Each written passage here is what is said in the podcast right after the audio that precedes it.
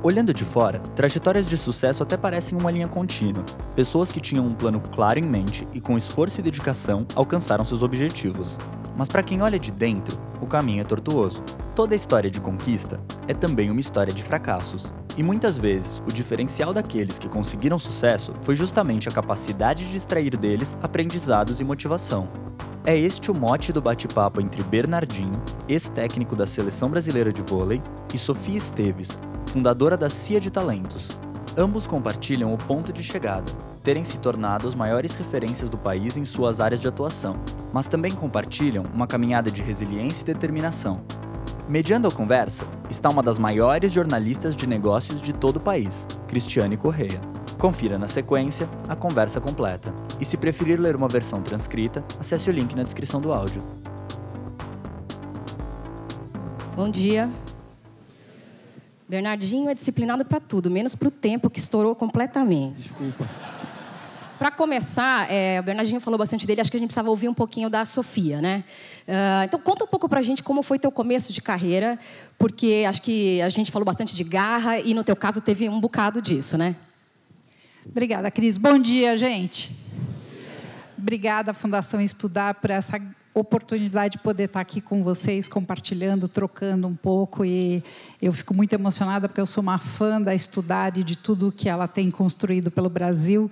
E ver esse auditório lotado me enche de orgulho. É, bom, meu início de carreira, como de muitos de vocês, foi um início muito duro, onde é, eu, duranga de tudo, filha de, de pais imigrantes, tive que fazer escola pública sem nenhum tipo de condição e fui. Eu só sabia de uma coisa: dependia de mim ou dependia de mim. Então, o que eu tinha que fazer, eu tinha duas alternativas: ou ficar chorando e me fazendo de vítima, coitadinho, o governo, a família, a sociedade, a escola que, que não forma tão bem, ou fazer do limão uma limonada, e foi o que eu escolhi. Com 15 anos eu comecei a trabalhar oficialmente numa clínica médica, depois fui trabalhar numa eh, loja de móveis para pagar minha faculdade, fiz psicologia e fui à luta, depois não consegui estágio. Meu plano de carreira era, com quatro anos de idade, eu decidi, acho que muitos de vocês já devem ter visto a minha história na internet, eu decidi ter um orfanato, porque eu pulei um muro de arame farpado com quatro anos de idade para brigar com uma mãe que estava espancando uma criança menor que eu. E naquele dia eu perguntei para minha mãe quem cuidava de crianças e que era isso que eu ia fazer na vida. E fui fazer meu plano de carreira faz psicologia, vai trabalhar com crianças e no futuro, né, junto uma graninha vai ter o orfanato. Só que quando eu me formei, ninguém me dava a chance de começar na área escolar, porque eu não tinha experiência, tinha trabalhado em outra área. Mas aí peguei o telefone, comecei a ligar para um monte de lugares, com montes de não, até um dia que eu fiquei sabendo que existia consultoria de recursos humanos. Eu falei, deixa eu ver o que é isso, psicóloga deve poder trabalhar com isso. Liguei e falei, bom dia, eu tenho 23 anos, um alto potencial a ser desenvolvido, vocês querem me dar uma chance? E um louco do outro lado da rua, do outro lado da linha, me deu uma chance de começar e eu agarrei aquela oportunidade com todos os esforços e de assistente de consultoria. Em um ano eu me tornei gerente da empresa e em dois anos eu tinha estava fundando a minha primeira empresa que foi a DMRH e depois a companhia de talentos. Então garra, determinação, foco, né, que a gente falou hoje de manhã aqui com a Ângela, ouvimos também agora com o Bernardinho, é isso. Acho que a gente não é fácil para ninguém, o que só a gente precisa não perder de, de, de, de na, na, nossa mente é a confiança na gente mesmo. Confiança que a gente pode. Confiança que ninguém é melhor do que ninguém. Eu acho que uma das coisas que eu percebo há 33 anos trabalhando com carreira, carreira de altos executivos e carreira de jovens tal, o que eu noto de ponto em comum entre as pessoas é aquelas que acreditam nelas próprias e essa crença traz a garra e essa crença traz a determinação e elas vão em frente aí o sucesso é simplesmente consequência de alguém que confiou nelas mesmas. Então eu acho que esse é o, é o maior ponto Bernardinho, pegando o gancho que você falou do, do, seu filho entrar no quarto e falar assim: olha, precisa mudar um pouquinho o estilo. A gente está aqui com uma plateia cheia de gente, a maioria, pelo menos, na faixa dos 20, 30 anos de idade. Queria que vocês dois falassem o que vocês acham que tem de melhor nessa geração e onde que eles precisam mudar um pouco. Eu, eu falei um pouco da minha experiência né, com jovens de 19. Eu tenho dois fazendo pós-graduação na turma lá. E tem atletas que chegam, né, novas gerações, tenho, continuo trabalhando com o time feminino, a quadra né, continua sendo a minha paixão. Eu acho que a questão da disciplina é uma questão muito importante ser trabalhada permanentemente, ou seja, né, a questão um pouco também a disciplina, autoconhecimento, né, o seu pé no chão, a humildade, reconhecer que a gente tem muito a fazer, porque rapidamente acham que galgaram alguma coisa e que, que sabem, que fazem, então entender isso. Né, e eu acho que essa questão da, né, que não vai ser um movimento linear, as dificuldades vão estar aí. Né, essas coisas que o esporte nos ensina no dia a dia e que eu acho que é uma ferramenta incrível de transformação e que é pouco utilizado, não há um projeto nacional para isso, no sentido de realmente implementar para desenvolver o tal dos soft skills que são tão falados hoje, tão importantes, obviamente. Então, eu acho que essas questões de trabalhar hábitos, né, é aquilo que o Mark Raven na primeira lição fala, arrumar a cama, é um pequeno hábito de todos eles arrumar, mas que demonstra o seguinte, olha, eu sou capaz, eu faço pequenas ações que vão fazendo que a gente demonstre que é. Eu, por exemplo, falou se de ensinar, né, então, pô, eu né, sou treinador, faço, tá, mas eu todo dia de manhã eu acordo, vou treinar. Então, às quatro, quatro e meia, vou pedalar, vou correr, tal, tal, para quê? Porque não adianta só dizer, olha, o cara está lá com a gente, ele faz, né? Isso, na minha opinião, é uma forma de você estar tá treinando também as suas coisas mostrar. Não adianta. Se você, o, o, exemplo de arrasta, né? Ele, ser exemplo, você tem que mostrar que é também. Né? Eu não sou um cara tão organizado, mas sou um cara dedicado, disciplinado nesse aspecto. Então, eu acho a coisa mais importante é isso, é trabalhar esses hábitos. E a Angela falou uma coisa, ser demanding, quer dizer, você. Eu coloquei uma coisa, na primeira aula que eu dei, eu falei assim, primeira aula, quando eu me tornei professor titular, digamos assim, uma coisa que me incomodava muito era o uso excessivo dos celulares. Mas não para você, hoje em dia usa muito, você vai dar um Google, vai fotografar alguma coisa para matéria, legal. Mas não é para isso. O pessoal está ali, ó, rolling, significa que estão em outras coisas. E aquilo me incomodava, porque não era relevante o que nós estávamos fazendo durante duas horas por semana. E aí nós colocamos nos nossos, né, com integridade, estava falando, olha, como norma, pactuamos, ninguém usa o celular durante duas horas. Era também um teste de disciplina. Você é capaz de ficar duas horas sem usar o celular? Sob esse ponto de vista de consultas de coisas que são absolutamente nada a ver com o que a gente está fazendo aqui? Aí um professor amigo meu disse, ah, você vai perder um monte de aluno, não perdemos ninguém. No final das contas, eles querem ser desafiados, não é verdade? E nós fomos estipulando algumas coisas, criando algumas coisas que eram pactos. Eu não obrigo ninguém, nem vou mandar embora da turma, mas você não é capaz disso, desculpa. Você não vai abrir um negócio, ser bem sucedido, você não tem capacidade de lidar com duas horas de resistir a essa tentação de alguma coisa. Não é uma questão de necessidade, né? é diferente. Mas eu acho que são coisas que são importantes a gente implementar. Bom, eu acho que nunca se teve uma geração tão generosa e colaborativa como essa. É incrível como os jovens se ajudam entre eles, os jovens estão dispostos a, a, a realmente viverem num mundo mais harmonioso. É, do outro lado, eu acho que nunca também se fala tanto hoje. Eu escuto vocês falando muito sobre, ah, eu quero ser feliz, eu quero chegar no meu propósito, tal. Mas quando a gente vai para a pergunta número dois, para a maior parte de vocês, que é, então, qual é o seu propósito e aprofundar isso é, vem pouca coisa. Então, eu acho que o autoconhecimento é o ponto que eu acho que essa geração devia realmente entrar a fundo, né? se fazer perguntas, é, não só qual é teu sonho, qual é teu objetivo, mas como é que eu traço um plano para chegar lá. E é se desafiar o, o tempo inteiro, é buscar conhecimento, não só conhecimento técnico, conhecimento, o conhecimento técnico está aí, é um clique do Google, mas e é, é muito importante, mas tem um conhecimento maior que é os nossos mobilizadores, é que se a gente não conhecer, fica difícil colocar o resto em prática.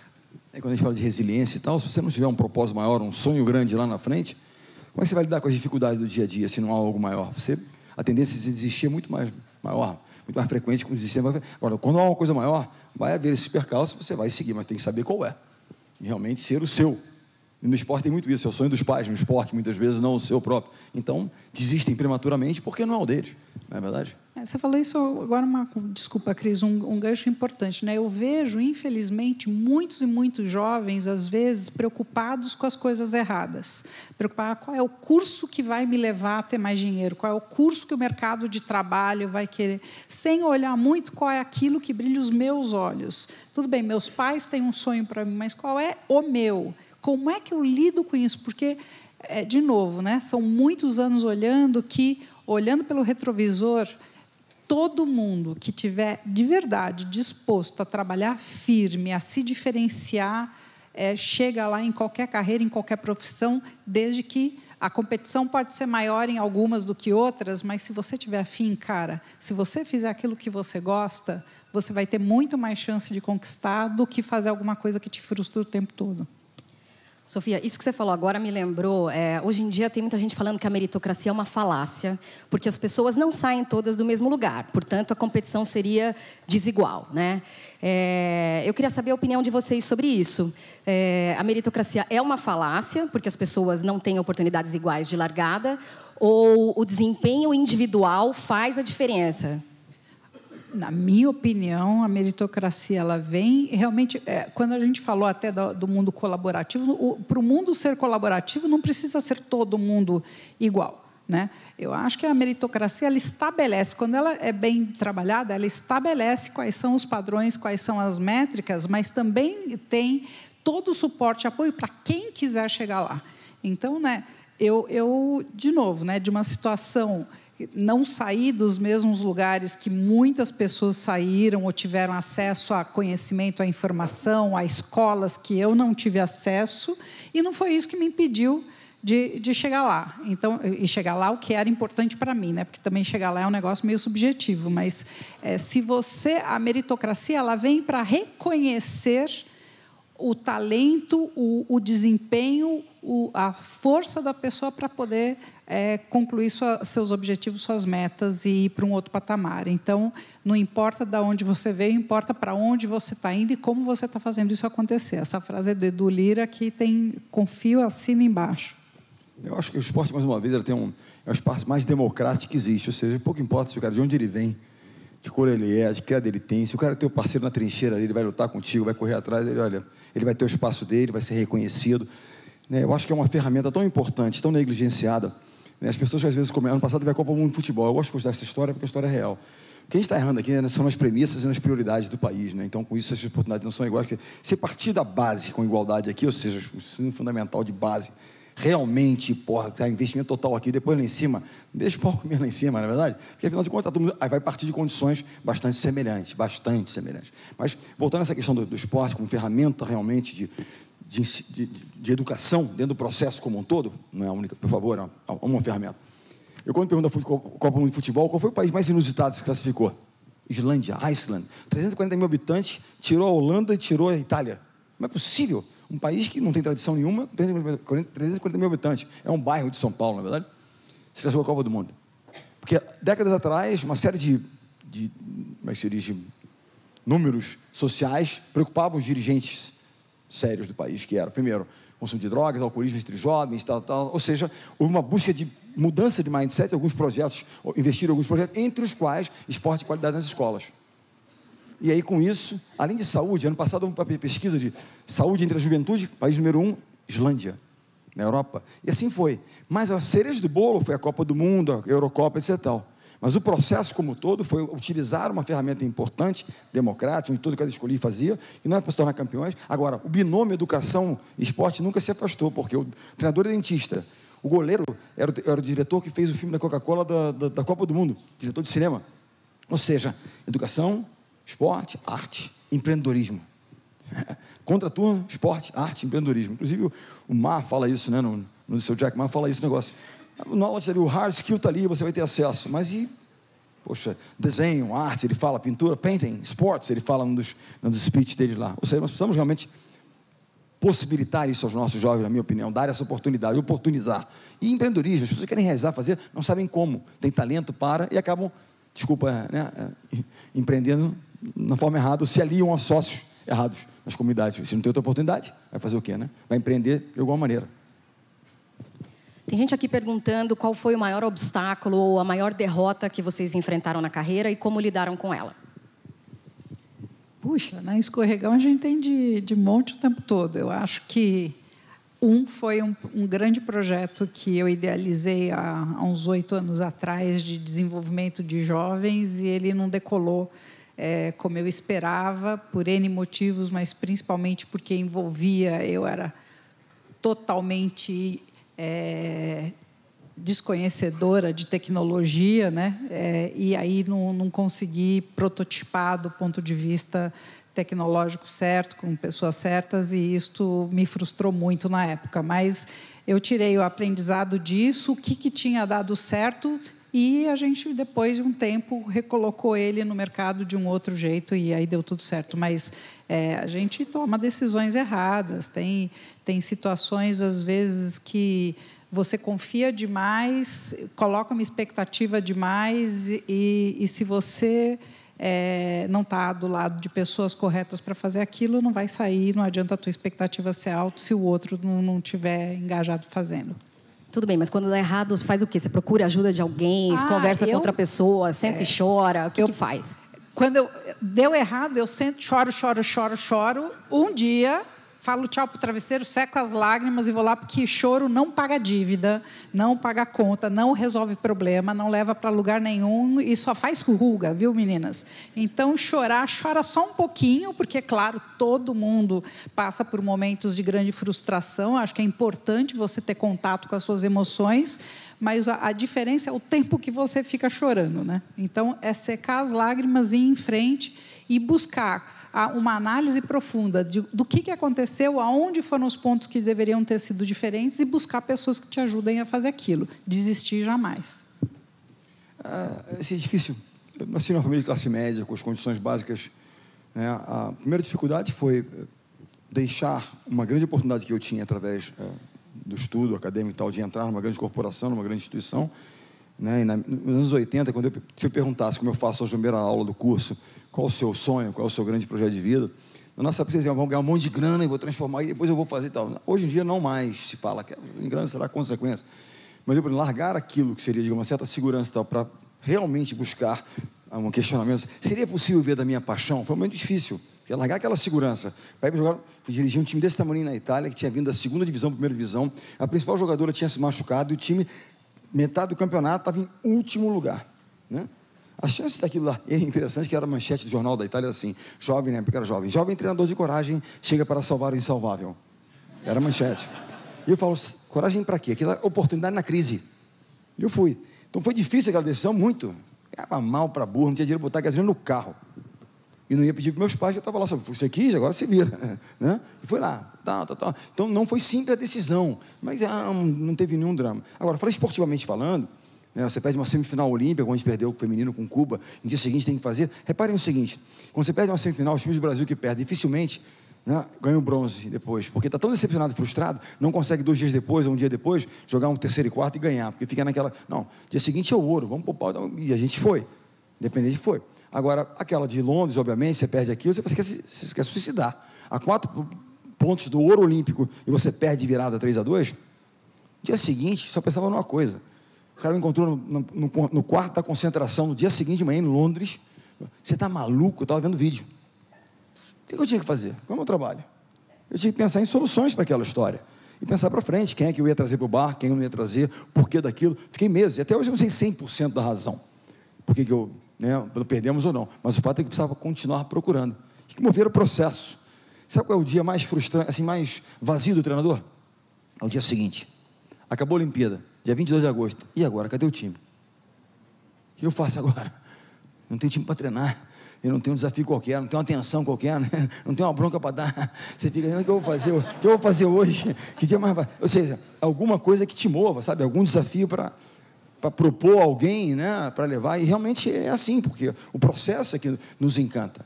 Né? Esse é um, eu acho que encanta todos vocês, né? Vemos lá, poxa, um que se encaminhou bem, aquele aluno, aquele cara chegou lá, mas quem é o próximo? Vai ficar, acabou ali? Não acaba ali, né? É, você falou duas vezes já da, da, da Angela ter citado a história do demanding, né?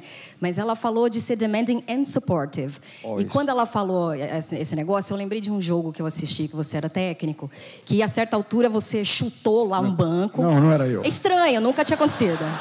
Eu estava em transe. Nunca tinha acontecido. E aí passou um tempo, é, as meninas estavam realmente bem é, nervosas e você estava, assim, falando para elas, respira, respira, respirando junto com elas. E eu queria saber o seguinte: quando o líder deve dar chute no banco e quando é que ele deve ser supportive? A primeira coisa é o seguinte: o chute no banco, vocês veem na televisão, elas não vêm, porque a televisão está sempre em mim, né? Mas elas estão lá vendo, não tem. Eu acho que é uma coisa muito importante, assim, a frase que eu uso, a coisa mais importante é: o líder, ele support, care e respect. Ou seja, você briga muito com eles, mas briga muito mais por eles. Ou seja, dar as condições, mas brigar no sentido de ser demanding. Ou seja, qual é a frustração? Você tem um talento, uma pessoa tal, e você não realiza o potencial daquela pessoa. Aquilo é a pior, pior situação para um coach, para um orientador, para um mentor, para um professor, para um treinador. Né? Você ver aquele talento e não, não, não dar as condições para aquele que se realiza, aquilo é realmente frustrante. Então, acho que a coisa mais importante é que eles têm que saber né, que você vai ser duro no sentido você acredita. Muitas vezes as pessoas, pô, quem aqui tem jovens, vocês têm todos jovens, vocês estão ali juntos, ou mesmo vocês jovens, Muitas vezes um cara né, exige, exige, exige, mas, poxa, não leva o pessoal do tipo, ele não gosta de mim, sempre eu, tudo eu. Hã? Tinha um time feminino chorava, ah, sempre eu, tudo eu, não gosta de mim e tal. A gente só cobra de alguém que a gente acredita, estou errado. Você vai cobrar de alguém que você não acredita no potencial daquela pessoa, é diferente de tempo e de energia. Cobrança é o reconhecimento da capacidade de realização das pessoas. Eu só cobro que eu sei que eles podem realizar, senão não faz sentido. Então, mas eles têm que sentir isso, aquela história. É, a vitória é coletiva, a derrota é sua. Tem que chegar lá por primeiro. Muitas vezes não tem o que dizer depois de uma derrota e um percalço, mas o fato de você estar junto, eles sentirem que você está aí, que você quer, é a coisa mais importante naquele, é o que eles precisam. Ele está comigo, ponto. Eles estão aqui por mim, nesse momento de desilusão, de frustração, de tristeza, o que quer que seja. Então, exijam sim, mas estejam perto. Eu concordo com o Bernardinho. Acho que a primeira coisa é chuta o banco, não chuta as pessoas, né? Não chuta as pessoas. Dá, dá porque, vontade às vezes, né? É, é claro que dá uma vontadezinha. Mas é, é, se você realmente tem um time, a derrota é nossa. Se o time não chegou lá, é porque eu não fiz alguma coisa que não colaborou para aquilo e, e assim a, tanto a alegria como a tristeza ela tem que ser trabalhada. Claro você vai chegar depois para o indivíduo e vai conversar com o indivíduo mas você, quando você acolhe que você aquela frustração aquela derrota também é sua você dá força para o time entender que porque senão fica só na fala né? Para mim o líder não é aquele que tem o crachá né? O líder é aquele que as pessoas olham, respeitam, admiram e veem como um exemplo. Então, você ser um exemplo nas suas atitudes e na hora da, das frustrações, das derrotas, estar tá realmente juntos, mas sempre olhando quais foram os pontos e que cada um tem que melhorar dentro deles, inclusive você próprio, porque apontar o dedo para o outro é sempre muito mais fácil. É, tanto o Ramcharan quanto a Ângela falaram em aprendizado contínuo, né? que a gente tem que aprender alguma coisa nova todo dia e tal. Quero saber o que é que vocês têm aprendido ultimamente ou no que, em que assuntos vocês estão interessados em aprender. Eu estou fazendo um curso, vou, começar agora um curso de, de code, um curso de, de, programação, porque eu acho que todos nós, independente da idade, nunca vou ser uma desenvolvedora, uma programadora, mas se a gente não conseguir entender a lógica que tem por trás de uma codificação, de algoritmos e tudo mais, eu acho que daqui a bem pouco tempo a gente não vai conseguir mais entender a lógica do, do mundo dos negócios, do como o mundo todo funciona. É, eu, eu, eu concordo com isso, eu acho que todo dia, não importa, né? cada um tem que descobrir qual é a sua forma de aprendizagem. Né? Tem gente que é no, no, no, teórico dentro de sala de aula, tem gente que é com um grupo de. Eu, por exemplo, aprendo muito em grupos de cocriação, onde a gente debate junto, a gente estuda temas juntos, a gente. Tudo que é discutir e observar, para mim, é, é, fundamental. Então, é, eu também o tempo inteiro estou estudando sobre cultura. Eu acho que cultura é um, uma coisa que, fora né, vocês porqueiras, que eu vou dormir, acordar, é, tomar banho o tempo tempo inteiro com vocês na cabeça e o que, que a gente pode fazer para cada vez mais gerar em vocês a, a maiores oportunidades para que a gente juntos possa, possamos construir aí o Brasil que a gente merece ter. Tirando isso, que cultura é uma coisa que me fascina e o tempo todo eu estou estudando. Eu hoje, cada vez mais, eu abri um pouco espaço, né? Na, minha agenda era muito ocupada pelo vôlei, apenas continuo ali, mas para primeiro para estar próximo aos jovens na universidade, próximo aos jovens em eventos diversos, trocas próximas empresas para conhecer um pouco mais, mas foco em gente, foco em time. Muito mais que focar no problema, é tal o time certo para resolver aquele problema. A minha, a minha preocupação é muito mais com, com isso, sabe? Né? Eu acabei de não ler, eu tem livros que eu estudo, livros que apenas leio. Né? O Trillion Dollar Coach é muito interessante. Eu me identifiquei, é, é, ele aqui, eu aqui, mas assim, ele foi uma economia, foi do esporte, e de repente ele foi um coach de, de gente genial. E assim, eu, em certa medida, né, eu quero me aperfeiçoar mais para tentar ser uma ferramenta para as pessoas, pela experiência que o esporte me deu e que essa vivência também, junto a projetos, né, empresas e tal, as mais diversas áreas, me trouxe.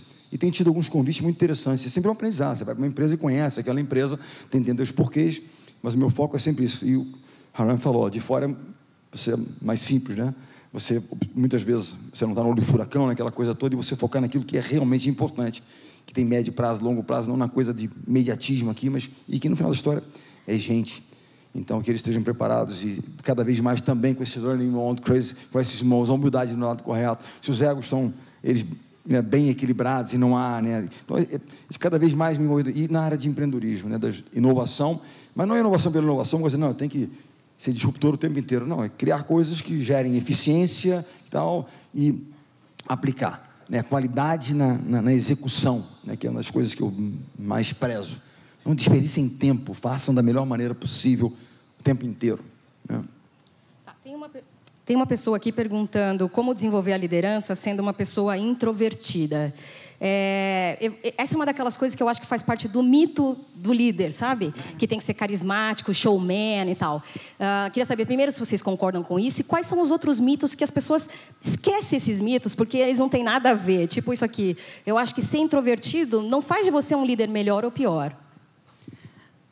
Alguém aqui tem dúvida que o Jorge Paulo é introvertido? Desculpa te, te usar como exemplo, Jorge Paulo, mas o Jorge Paulo é uma pessoa introspectiva.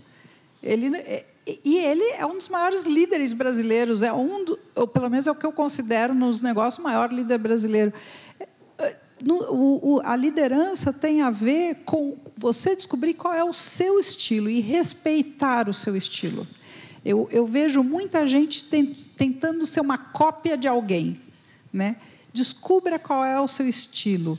Converse. Né? Um, um líder, na minha opinião, é aquele que sabe qual é as suas limitações, sabe onde são as, su as suas habilidades melhores desenvolvidas e trata esses assuntos com o seu time, que vai estar no dia a dia. Não tem nada melhor do que você dizer para o seu time, olha, nisso, eu faço isso muito, olha, eu, eu, sou boa para caramba em, em, ideias, em criatividade, em planejamento tal eu não sou boa no follow-up direto do que tem que fazer, porque eu espero que cada um faça o seu trabalho e no dia que a gente combinar vai estar junto. E se você precisar de mim, você vem me perguntar. Eu não vou ficar o tempo inteiro atrás de você te fazendo follow-up. Você consegue trabalhar assim? Você precisa de uma coisa diferente de mim do que essa? Eu entendo também para a pessoa o que é importante. Tem pessoas que gostam de ter o follow-up lá diário. Se você consegue entender e dizer isso, aonde você pode colaborar muito e onde você também precisa de ajuda e construir isso com o seu time, porque a coisa da liderança super-herói, gente, Superman, acabou. Hoje a liderança é os Vingadores, onde cada um deles tem um super talento, mas tem uma fragilidade. E, e é o conjunto deles juntos é que fazem eles serem super-heróis. Eu acho que é esta a visão que a gente precisa mudar um pouquinho do, do, líder que ele vai, que ele faz tudo, que ele acontece, que ele é carismático, que ele é lindo, que ele é cheiroso, que ele sabe comunicar, que sabe fazer. que to...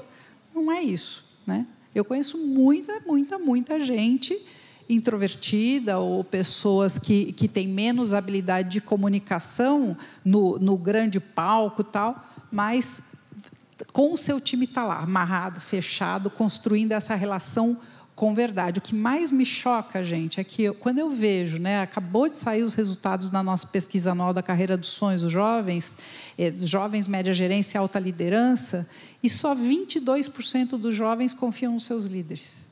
Que é pior, 31, eh, desculpa, 31% dos jovens confiam nos seus líderes. Pior, 22% da média gerência das pessoas que estão em cargo de gerência júnior, gerência plena, tal, confiam nos seus líderes. E só 40% da alta liderança, diretores, presidentes de multinacionais, que têm também seus líderes lá fora, confiam nos seus times, no, nos seus líderes. Se não existir confiança, como é que a gente constrói um mundo que inova? Porque para você, para você inovar, você vai errar. Se não tiver confiança na equipe, você não erra, porque você não quer, você sabe que vai vir punição. Então, se a gente não melhorar essa relação liderança-times, a gente não vai conseguir fazer a lição de casa que a gente tem para fazer. É, eu acho que. Eu, assim, uma nuancezinha, um pouco de coisa assim, é a pessoa pode não ter uma boa oratória, não sei, né? mas ele se comunica bem naquilo que ele, no, que ele tem que fazer. Você, ele está se comunicando com você. Falou-se de trust, autenticidade, né? transparência. As pessoas, você tem suas vulnerabilidades, como todo mundo tem. Foi dito aqui, repito, isso é absolutamente normal. Não existe super-herói, não existe. Pensem nas qualidades ou atributos de uma pessoa que vocês considerem um líder. Será que nós não somos capazes de liderar um processo? Quando a gente pensa nisso, é algo. Na, não, o cara nasceu. integridade a capacidade de desenvolver, resiliência, eu vou resistir, eu gosto daquilo, eu vou fazer e tal, mostrar a coragem né, de tomar a frente, fazer o que tem que ser feito, fazer o que é certo, não é conveniente, tem a ver também com integridade. Né, quando a gente falou de essa definição, né, o guardião de valores, né, todo lugar você tem os valores, a vida da empresa está lá, os valores estão num, numa tábua, estão numa, né, numa, numa, folha, num lugar, numa parede bonita. Em casa a gente não tem, né, não sabe botar numa tábua na casa, os valores da família, mas eles são intrínsecos. Né? Quem tem filhos aqui, ou lida com adolescente, tem uma filha de 17 anos, eu negocio o tempo todo com ela, que ela vai chegar em casa, não vai chegar, né? tá, pode ir aqui, não pode ir ali, cobrimento da saia, cobrimento da saia eu estou perdendo sempre a negociação, mas estou tentando. O fato é, mais honestidade, respeito, etc. Isso não se negocia. Volto a dizer, o líder é o guardião desses valores. Quando a gente fala de crise de liderança, nós nos tornamos um pouco o país das transgressões, né? um pouco ou muito. E isso é o que nos gera essa grande frustração em relação à ausência de. Mas não são líderes, são os líderes que fazem aquilo que tem que ser feito da forma correta, no ambiente correto, onde ele está. E acho que isso é interessante. Liderança tem muito a ver com as pessoas quererem te seguir. Elas olham para você do que você querer ter um, seguidores. A gente quer ter seguidores na mídia social. Né? Mas eu acredito naquele cara, eu estou com ele. Na dificuldade, você olha para ele. Você sabe que ele vai estar ali, você sabe que ele vai, sabe, vai estar do seu lado, ele está trabalhando para resolver aquilo, ele é o que ele é, ele é transparente. E trust. A base do relacionamento é a confiança. Se você duvida, não tem confiança, acabou. Ele é duro, mas eu confio nele, porque eu sei que ele quer tirar de mim o meu melhor.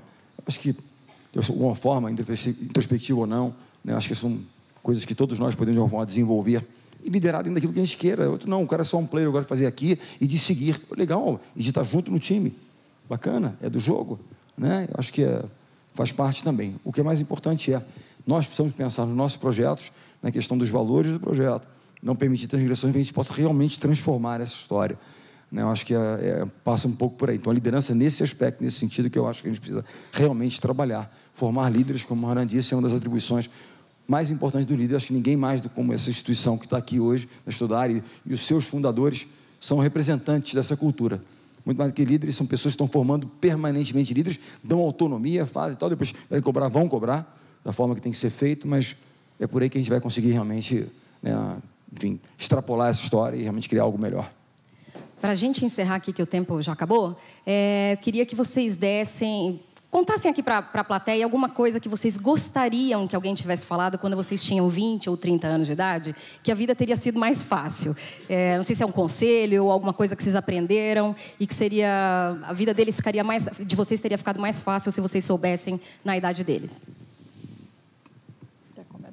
Eu não, estou pensando. então tá bom. É, eu acho que eu, eu termino com aquilo que eu comecei dizendo. Acho que duas coisas. A primeira é, cara, se olha no espelho e goste de você mesmo em primeiro lugar. Né? É a mesma historinha de, de coloca a primeira máscara no, em você, depois no outro. Se você não gostar de, em primeiro lugar de você, não adianta gostar do outro. Então, acredita no teu talento acredita que você é capaz e luta por isso, né?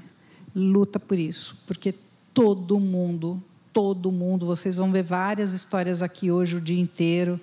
Todo mundo é capaz de chegar lá aonde quiser. Só que não vem de graça. É duro chegar lá.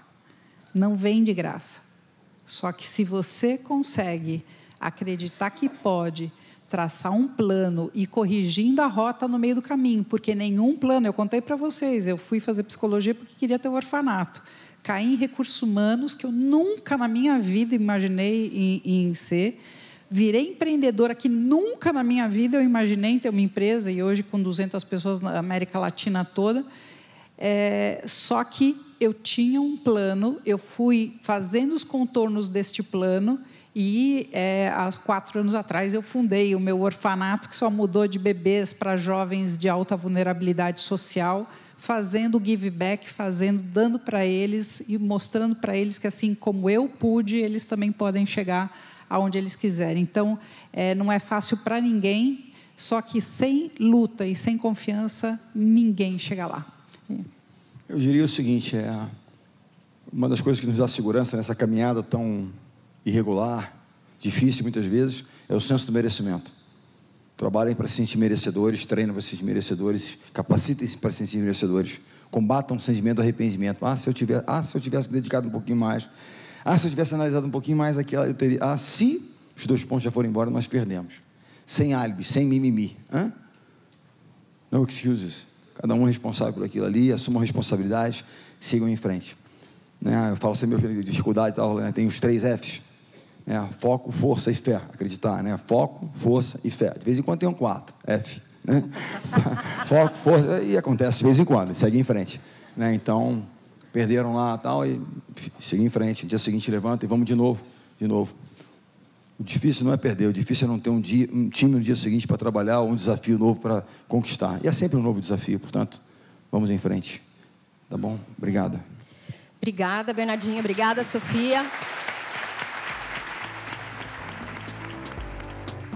Um obrigado a você que acompanhou a gente até o final. Esse podcast é apresentado pela Fundação Estudar. O desenvolvimento é da Natália Bustamante e da Súria Barbosa. E a narração e edição são do Pedro Rodante.